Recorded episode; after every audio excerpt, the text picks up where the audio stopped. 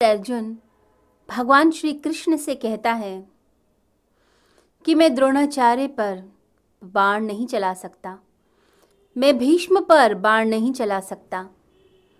बार बार emphasis दे रहा है, अपने रिश्तों नातों पर एम्फेसिस दे रहा है कि मैं उन पे बाण नहीं चला सकता।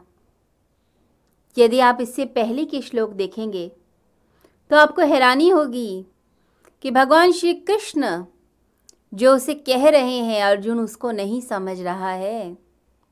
अर्जुन अपनी ही कोई बात कहे चला जा रहा है। कहता है, मैं नहीं मार सकता इनको। भगवान की बात नहीं समझता। उसने जो अपनी एक इमेज बनाई हुई है, उस इमेज को वो तोड़ नहीं पा रहा। कहता है कि ऐसा कृत्य मैं करूँगा। ऐसा काम मैं करूँगा। मैं ऐसा कभी भी नहीं कर सकता। मैं कभी अपने गुरु पर हाथ नहीं उठा सकता। मैं कभी भी अपने भीष्म पितामह को मार नहीं सकता। चाहे वह धर्म के पक्ष में हो या धर्म के, ये मेरे अपने हैं। ऐसी बातें करना शुरू करता है। हर व्यक्ति ने अपनी एक इमेज बनाई होती है मन में। हर व्यक्ति की एक आत्म छवि होती है और उसी आत्म छवि पे वह डोलता है।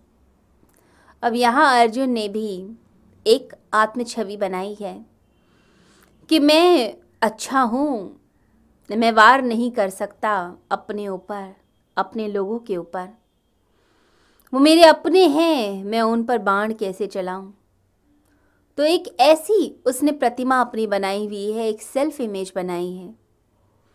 हर व्यक्ति की एक सेल्फ इमेज होती है। वैसे हम बहुत अच्छे रहते हैं, परंतु कभी कभी बहुत गुस्सा आ जाता है। किसी का भी अपमान कर देते हैं, कुछ भी बोल देते हैं इरिटेट हो जाते हैं। तो इमेज अपनी टूटती है, फिर जब होश आता है तो लगता है, ये क्या किया हमने? फिर आप विनम्र हो जाते हैं, अति नम्र, और दूसरे के पास जाकर बोलते हैं कि हमें माफ़ कर देना। होश ही नहीं था।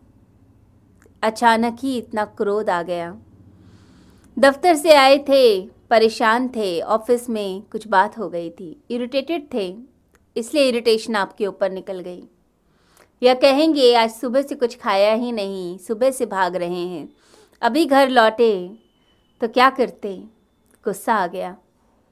तो बहाने बताने शुरू करेंगे कि आपने ऐसा क्यों किया। उसका रीज़न देने लग जाते हैं, तर्क बताते हैं। अब तर्क में ही बुद्धि उलझ के रह जाती है।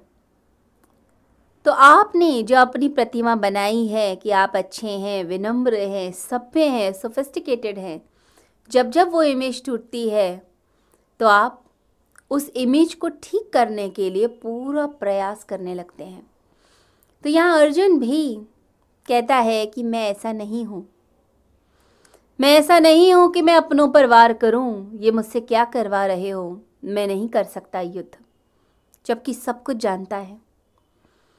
पूरी युद्ध की जो परिस्थिति है, उसको समझता है, वो जानता है कि बैकग्राउंड क्या है, किस लिए युद्ध हो रहा है। अचानक से युद्ध तो सामने नहीं आया। इतने वर्षों की जो कलह है, उसके कारण आया है।